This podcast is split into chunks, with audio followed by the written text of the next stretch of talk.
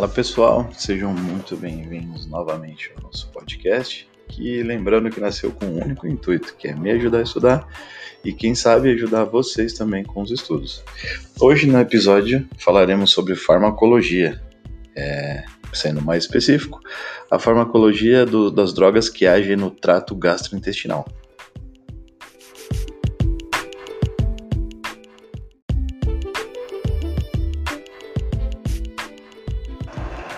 As drogas que agem no trato gastrointestinal são aquelas capazes de interferir nas principais funções desse sistema visceral. Tais funções são extremamente importantes do ponto de vista mais farmacológico, e são elas: a secreção gástrica, o controle reflexo do vômito, chamado de emese, o controle da motilidade intestinal e eliminação das fezes, e também a formação e eliminação da bilis, né? Além da sua função primordial de digestão e absorção dos alimentos, o trato gastrointestinal ele é um dos principais sistemas endócrinos do corpo e tem a sua própria rede neuronal integradora, que é chamado de sistema nervoso entérico. E os medicamentos relacionados ao tratamento dos distúrbios gastrointestinais, eles compreendem cerca de 8% de todas as prescrições no meio médico. Daí se vê tal importância. Para continuar falando dele, eu preciso falar um pouquinho sobre o controle neuronal. Há dois grandes plexos nervosos, né, que comandam o trato gastrointestinal. O primeiro deles é o mientérico, ou plexo de Auerbach, que fica entre as camadas musculares longitudinal, mais externa, né, e a, também a circular média. E o plexo submucoso, que é o chamado de plexo de Meissner, que fica no lado luminal da camada muscular circular. Ambos eles representam são representantes pós-ganglionares do sistema nervoso autônomo parasimpático. Esses plexos eles recebem fibras parasimpáticas pré-ganglionares do nervo vago, né, que é o décimo par cranial. E tais fibras são, em grande sua maioria, colinérgicas e excitatórias, embora algumas vão, venham a ser inibitórias também. As fibras simpáticas elas vão, elas vão chegar a esse trato em sua maior parte pós-ganglionares, e estas, além de enervar os vasos sanguíneos, músculo liso e em algumas células ganglionares diretamente, eles podem também terminar nesses plexos, onde vão é, inibir a secreção de acetilcolina. Os neurônios no interior dos plexos constituem um sistema nervoso entérico e também eles vão são responsáveis por secretar a acetilcolina, a noradrenalina, a 5-hidroxitriptamina, que é chamado de serotonina, as purinas, o óxido nítrico e vários outros péptidos farmacologicamente ativos. Agora falando um pouquinho sobre o controle hormonal do trato gastrointestinal. Os hormônios do, deste trato, eles incluem secreções endócrinas e também parácrinas. As secreções endócrinas, que são as substâncias liberadas na corrente sanguínea, elas são principalmente de natureza péptida e sintetizadas por células endócrinas da mucosa, é, como um exemplo disso, a gastrina e a colecistocinina. É, as secreções parácrinas, elas incluem péptidos reguladores e liberados de células especiais que vão ficar encontradas em toda a parede do, do, desse trato, né? Como um exemplo disso, a histamina.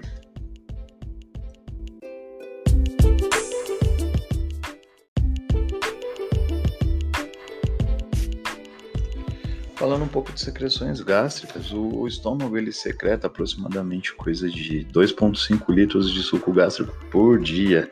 As principais secreções exócrinas deste órgão elas são proenzimas, como por exemplo a prorenina e o pepsinogênio, que eles são elaborados pelas células principais ou péptidicas. E o ácido clorídrico, que é o HCl, ele é produzido pelas células parietais ou oxínticas, que também são responsáveis pela produção do bicarbonato, o qual eles vão ganhar a corrente sanguínea por antiporte.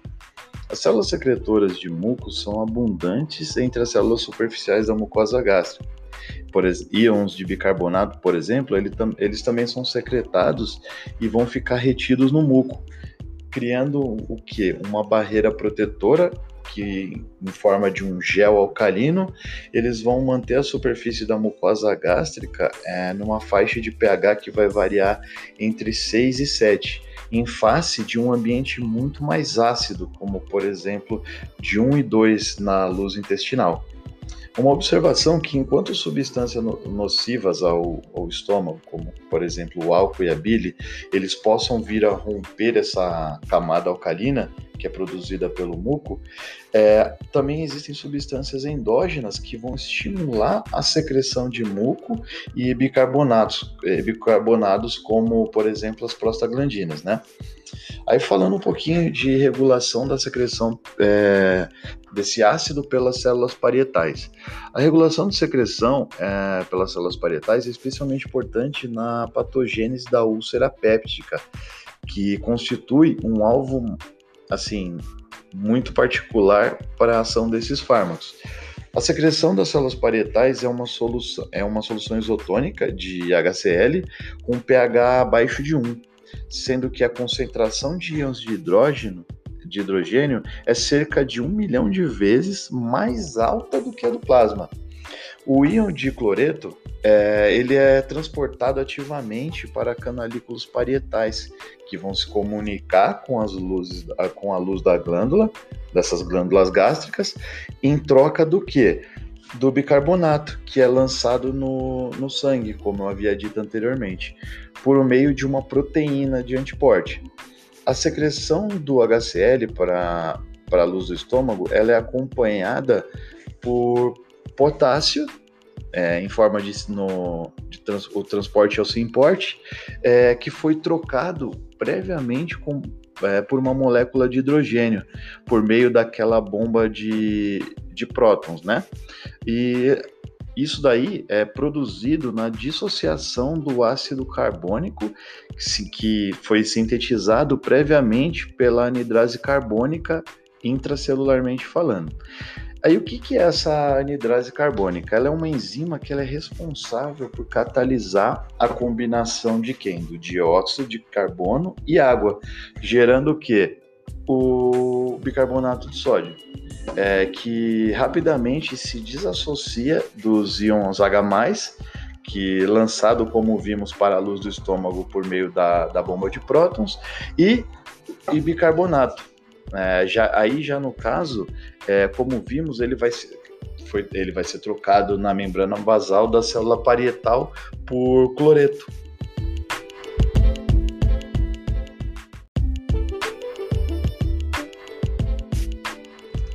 Falando agora sobre os estímulos que vão atuar nas células parietais que são eles a gastrina, a acetilcolina e a histamina.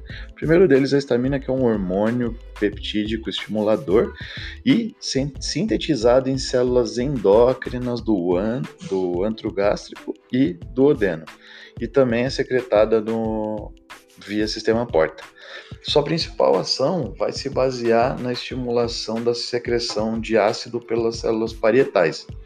A gastrina também ela vai aumentar indiretamente a secreção de pepsinogênio, ela vai estimular o fluxo sanguíneo e também ela vai aumentar a motilidade gástrica.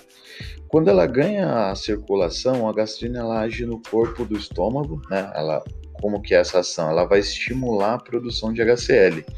E em células diferenciadas do fundo do estômago, nos estaminócitos ou células enterocromafins, ela vai agir como um, um transportador antiporte secretoras de estamina, que vai, que vai fazer o quê? Vai trocar o cloreto por bicarbonato. Aí a acetilcolina, ela é liberada por neurônios colinérgicos vagais e ela vai estimular receptores muscarínicos, ou mais específicos, o M3, na superfície das células parietais e na superfície das células que vão conter a histamina. E agora falando dela, é, a histamina ela é um, um neuropeptídeo é, que é produzido por células mastocitárias e algumas não mastocitárias dentro do estômago. É, os mastócitos e células não mastocitárias é, ficam situadas perto das células parietais, que vão fazer como uma liberação basal constante de histamina. Isso que ainda que é aumentada pela gastrina e pela acetilcolina, né? Esse hormônio ele vai atuar sobre receptores H2R é, das células parietais que são responsivas às concentrações de histamina quando vão estar muito baixo do limiar e vão e, e nisso serão responsáveis pela ativação do receptor H vascular. Aí, é, como uma observaçãozinha aqui, uh, aminoácidos pequenos, peptídeos e alimentos ricos em cálcio, como por exemplo o leite, eles estimulam diretamente as células secretoras de gastrina. Assim como leite e soluções de sais de cálcio, o que explica o porquê é inadequado usar tais sais de cálcio como antiácidos para tratar a gastrite. E uma outra observaçãozinha que a amarelcalina, que é produzida pelo aumento da gastrina, né, que é induzida pela presença de alimento, como por exemplo, ela é explicada pelo antiporte de cloreto, que ele vai compor, né, que é um dos componentes do HCl, ele faz com que o bicarbonato este que vai ser lançado na corrente sanguínea, ele vai alterar o pH fisiológico ótimo para quê? Para que essas enzimas elas possam agir, né? E elas são extremamente importantes para o metabolismo basal do organismo, principalmente aquelas que são localizadas no chamado centro do sono do sistema nervoso central. E aí por isso que é explicada a sonolência pós-prandial, que geralmente vai induzir a pessoa ao sono.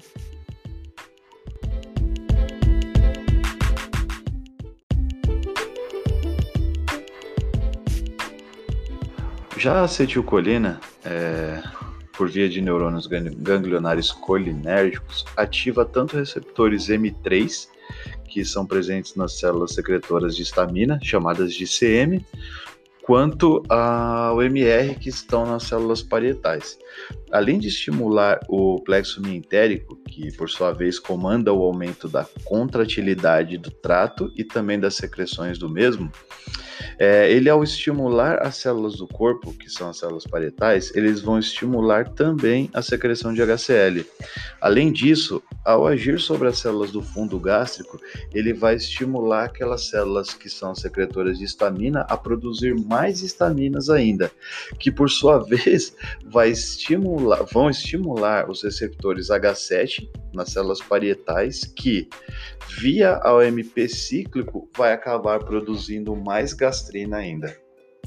A atropina, que é um bloqueador muscarínico, ele é capaz de evitar a ação da acetilcolina em ambas as células, tanto nos estaminócitos quanto nas células parietais, né?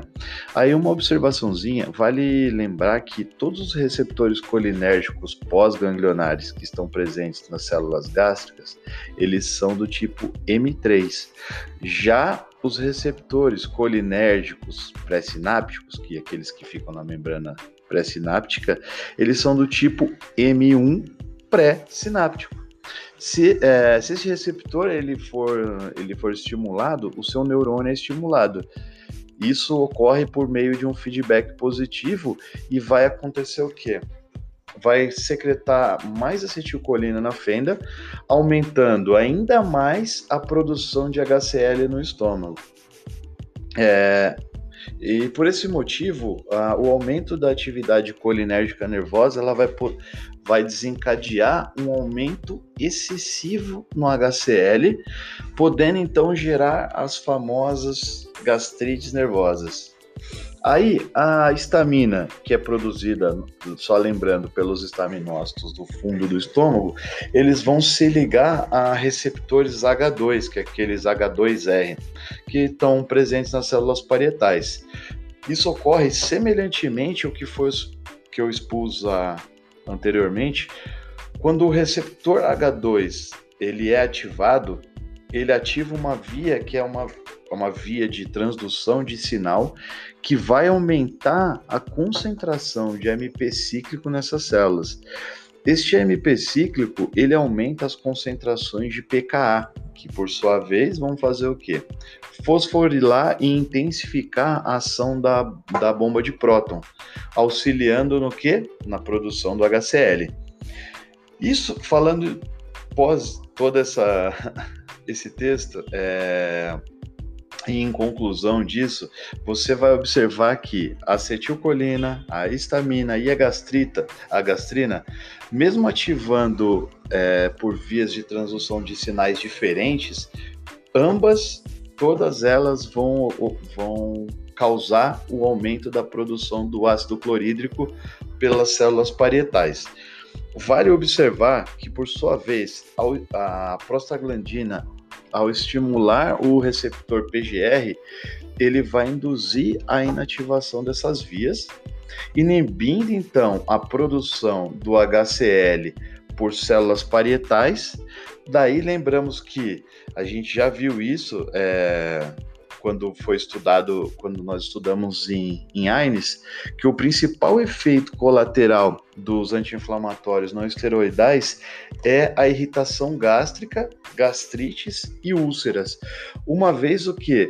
Que a, você inibe a produção de prostaglandina 2 é, por aquela via de inibição da COX, além de diminuir a produção do músculo que, que reveste a mucosa gástrica, nós vamos também incapacitar essa prostaglandina de, eh, de inibir a via de transdução de sinal que é responsável pela produção do, HC, do HCl.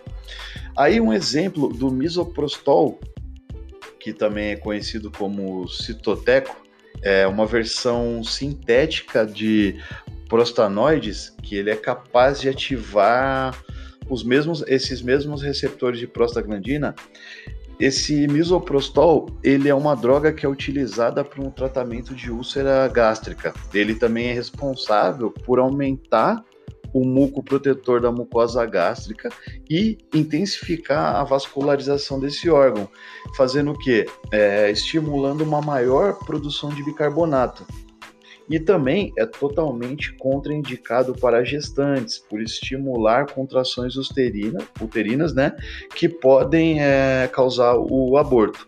E mais uma observação que os inibidores da bomba de próton, como por exemplo o omeprazol e o pantoprazol, que nós vamos falar mais à frente, eles agem de uma forma direta, inibindo a produção de HCl e ao inibir, é, ele faz isso é, inibindo as proteínas transportadoras deste íon.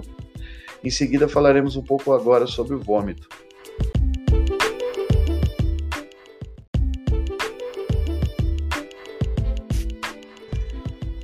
O vômito, ou o ato de vomitar, nada mais é que um reflexo desencadeado por um estímulo físico-químico que vai resultar no, na evacuação forçada desse conteúdo gástrico através da boca, né?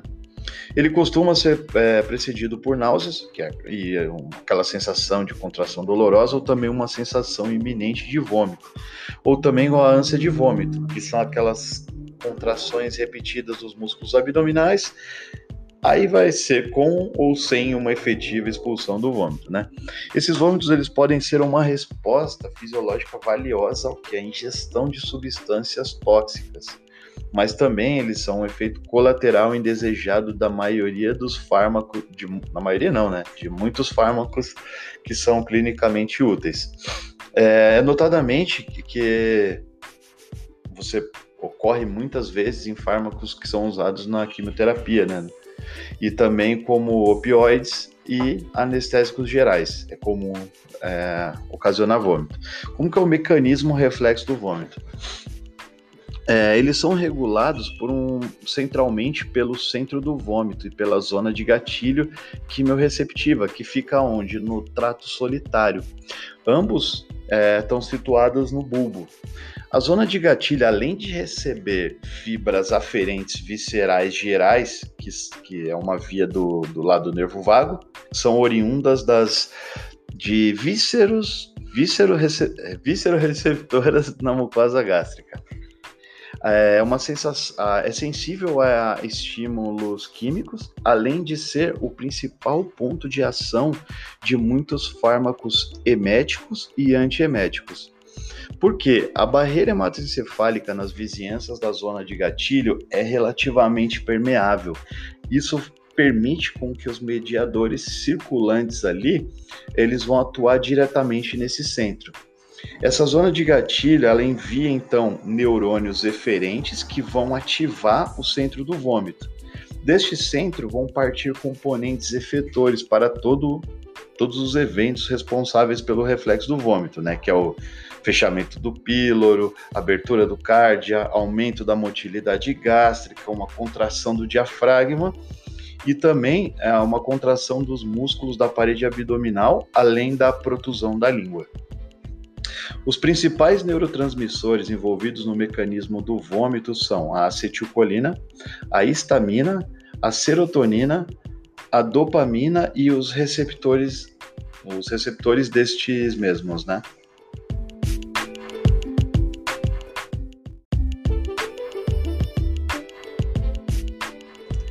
Entrando mais especificamente nos fármacos que agem no trato gastrointestinal, os principais fármacos abordados nesse podcast se resumem às seguintes classes: são os antagonistas do receptor H2 de histamina, os inibidores da bomba de prótons, os antiácidos, os protetores da mucosa gástrica, os fármacos antieméticos, os purgativos e os antispasmódicos. Começando pelo, pelos antagonistas do receptor H2 histamina. Os antagonistas do receptor de H2 da histamina, eles inibem competitivamente as ações da histamina em todos os seus receptores H2, mas o seu principal uso clínico é como inibidor da secreção de ácido gástrico. Eles podem inibir as secreções de HCl que são estimulados tanto pela histamina quanto pela gastrina quanto pela acetilcolina. E a secreção de pepsina também cai com a redução do volume gástrico. Né? Os fármacos que são representantes desse grupo são a cimetidina, a ranitidina, algumas vezes também pode ser combinada a bismuto, a nisatidina e a famotidina. E agora falando sobre os inibidores da bomba de prótons. O primeiro inibidor de bomba de prótons foi o benzimidazol, que foi substituído pelo omeprazol, que inibe irreversivelmente a bomba de prótons, né, que é a etapa terminal na via secretora de ácido.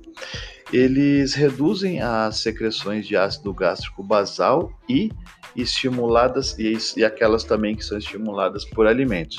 O fármaco ele é uma base fraca que se vai se acumulando no ambiente ácido dos canalículos da célula parietal, onde ele é ativado. Além do omeprazol, outros inibidores da bomba de prótons é, incluem-se o esomeprazol, lanzoprazol, pantoprazol e o rabeprazol.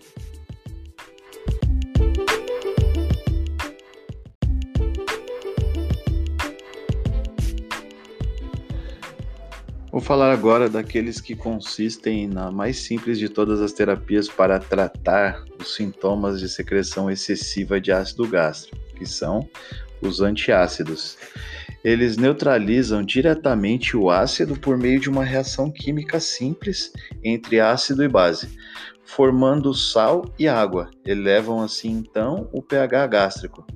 É, isso também tem um efeito de é, que faz causa a inibição das enzimas pépticas, pépticas e que praticamente cessa o pH em 5.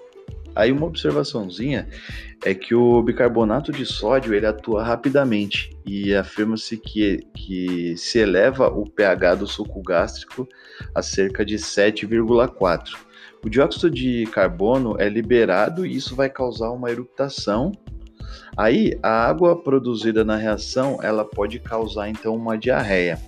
Esse dióxido de carbono, ele estimula ainda a secreção de gastrina e pode resultar na elevação secundária da secreção de ácido.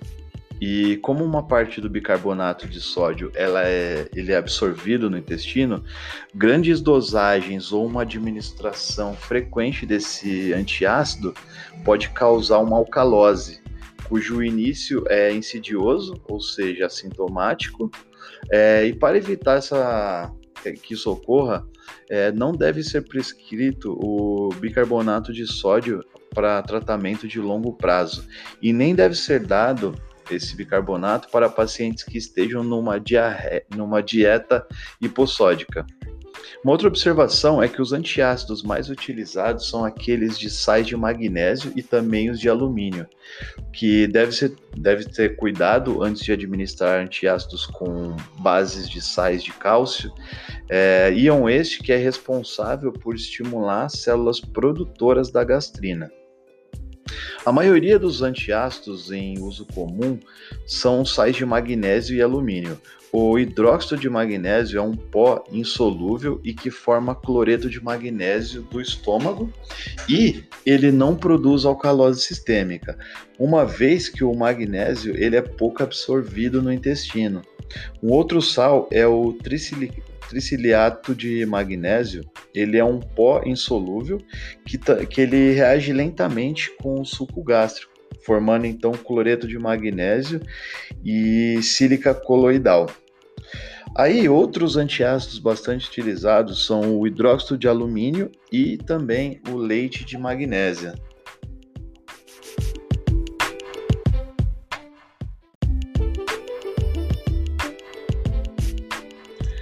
Falando dos fármacos que protegem a mucosa gástrica, afirma-se que alguns agentes denominados citoprofetores aumentam os mecanismos endógenos de proteção da mucosa ou proporcionam uma barreira física sobre a superfície da úlcera.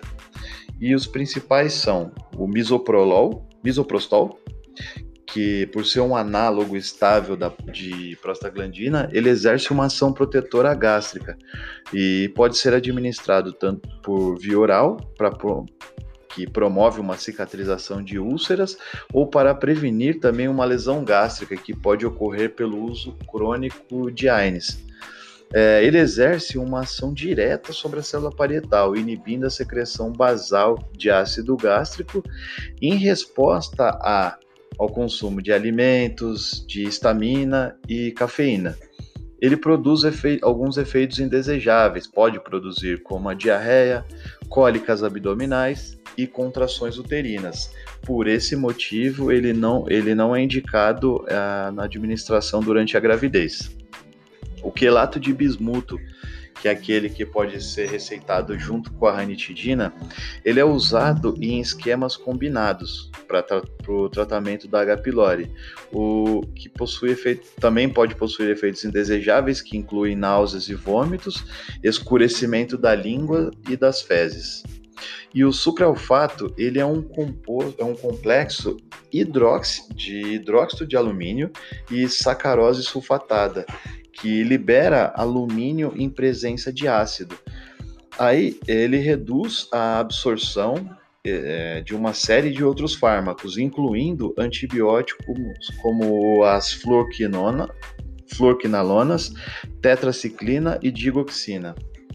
E também o sucralfato ele pode causar efeitos indesejáveis. São poucos, mas pode ocorrer, por exemplo, uma constipação.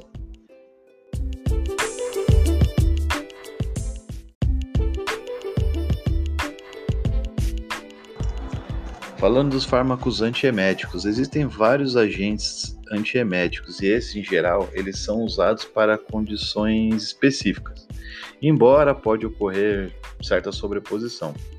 Ao usar fármacos para náuseas matinais durante a gravidez, por exemplo, o problema é a potencial lesão ao feto que deve se ter em mente. Né? Boa parte dos fármacos deve ser evitados durante os três primeiros meses de gestação.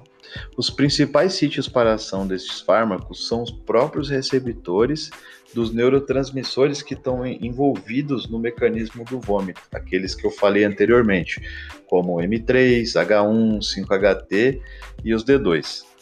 Muitos antagonistas de receptores H2 mus, é, muscarínicos M3 e 5-HT, eles exibem uma atividade antiemética clinicamente útil é, e, e assim, ele pode possuir também efeitos indesejáveis, como por exemplo a cefaleia, desconforto gastrointestinal.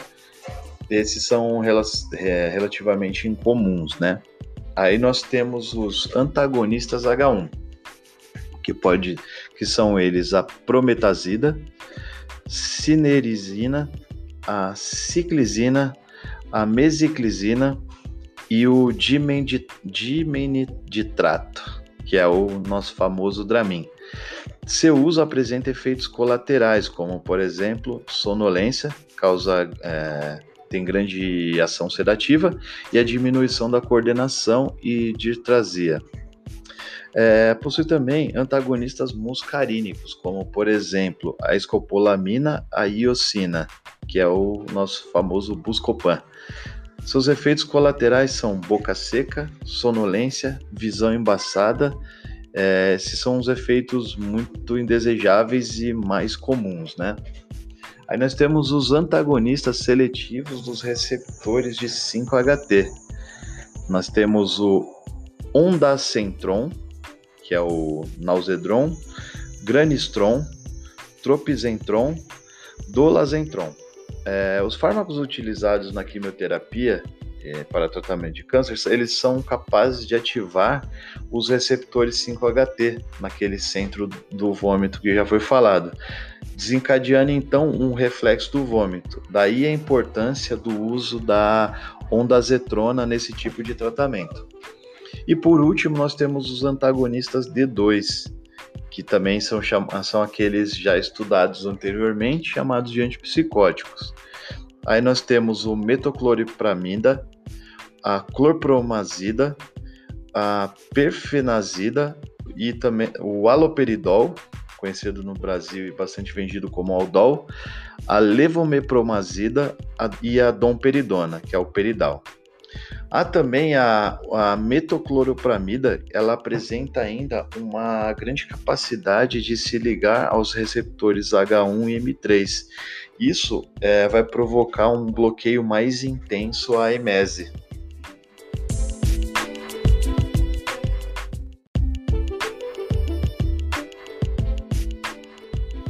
Agora falaremos dos fármacos purgativos. O trânsito de alimento através do intestino ele pode ser agilizado por diferentes tipos de fármacos, inclusive os laxativos, os emolientes fecais e os purgativos estimulantes. Ele agindo diretamente sobre a função da motilidade do trato gastrointestinal. Esses agentes podem ser utilizados para aliviar a constipação ou evacuar o intestino antes de uma cirurgia ou de um exame, por exemplo os laxativos formadores de bolo fecal. Eles aumentam o bolo fecal em volume, que vai provocar uma distensão da parede do trato gastrointestinal, estimulando então a periástase, que vai, é o mais comum deles, o mais utilizado é o metilcelulose. Aí nós temos os laxativos osmóticos. Eles aumentam a retenção de água, como por exemplo o sulfato de magnésio e o hidróxido de alumínio. Nós temos também os emolientes fecais, eles atuam como detergentes, amolecendo o bolo fecal. Nós temos o docusato de sódio o, e também o supositório de glicerina, e temos alguns outros também. Laxativos estimulantes, é, eles vão, o que, que eles fazem? Eles ativam o plexo mientérico, que é, nós temos o mais famoso deles é o bisoconadil, que é o lactopurga. É, agora falando dos antiespasmódicos. A diarreia é conceituada como sendo uma alteração do hábito intestinal, que inclui aumento da frequência do volume de evacuações e ainda a diminuição da consistência das fezes. Geralmente ela é acompanhada de náuseas e vômitos. Ah, existem três abordagens para o tratamento da diarreia grave. O primeiro deles é a manutenção do equilíbrio hídrico e elétrico, que é a hidratação por meio de uma hidratação vigorosa, o uso de anti-infecciosos, como medicamentos que são específicos para uma eventual infecção, e também o uso de espasmódicos é, e outros, né? Outros antidiarreicos. Esses fármacos, além de evitar a diarreia, eles também são eficazes no tratamento de cólicas intestinais. Aí, os agentes disponíveis né, incluem a atropina e o sulfato de atropina, que é conhecido como atroveran e elixir paregórico. Aí nós temos também a escopolamina, a iosina, a propantelina e o dicloverina. Esses fármacos eles antagonizam os receptores M3, causando o que? Uma redução nos espasmos intestinais por inibir a atividade parasimpática dele. Aí, como observação, como nós já sabemos, a cólica uterina ela é mediada pela PGF2, e o Buscopan, por si só, ele não é capaz de deter completamente essa cólica, é, uma vez que ela bloquearia apenas receptores muscarínicos uterinos, mas não é, debeleria a produção de PGF. Aí, é, no, nesse caso, seria então necessário o uso do Buscopan composto, que é uma associação da escopolamina mais a dipirona sódica, ou o Buscopan Plus, que ele é uma associação da escopolamina com paracetamol. Enquanto a escopolamina ela bloqueia os receptores muscarínicos do útero, o paracetamol associado ele vai inativar a COX, que é óbvio que é responsável pela produção da PGF. É, que é a prostanoide também que está envolvido lá no processo da contração uterina. O Buscopan é então, portanto, o melhor medicamento a ser utilizado em casos de dor abdominal tipo cólica, seja ela uterina ou intestinal. É, a, a gente aponta dessa forma as seguintes apresentações. Buscopan simples, que ele é apenas escopolamina ou iosina, né, que deve ser utilizado em, em pacientes alérgicos à dipirona e que apresentam cólicas intestinais apenas. Nós temos o Buscopan composto, que é a escopolamina mais a dipirona sódica, e o Buscopan Plus, que é a escopolamina mais paracetamol, que ele é administrado única e exclusivamente por via oral.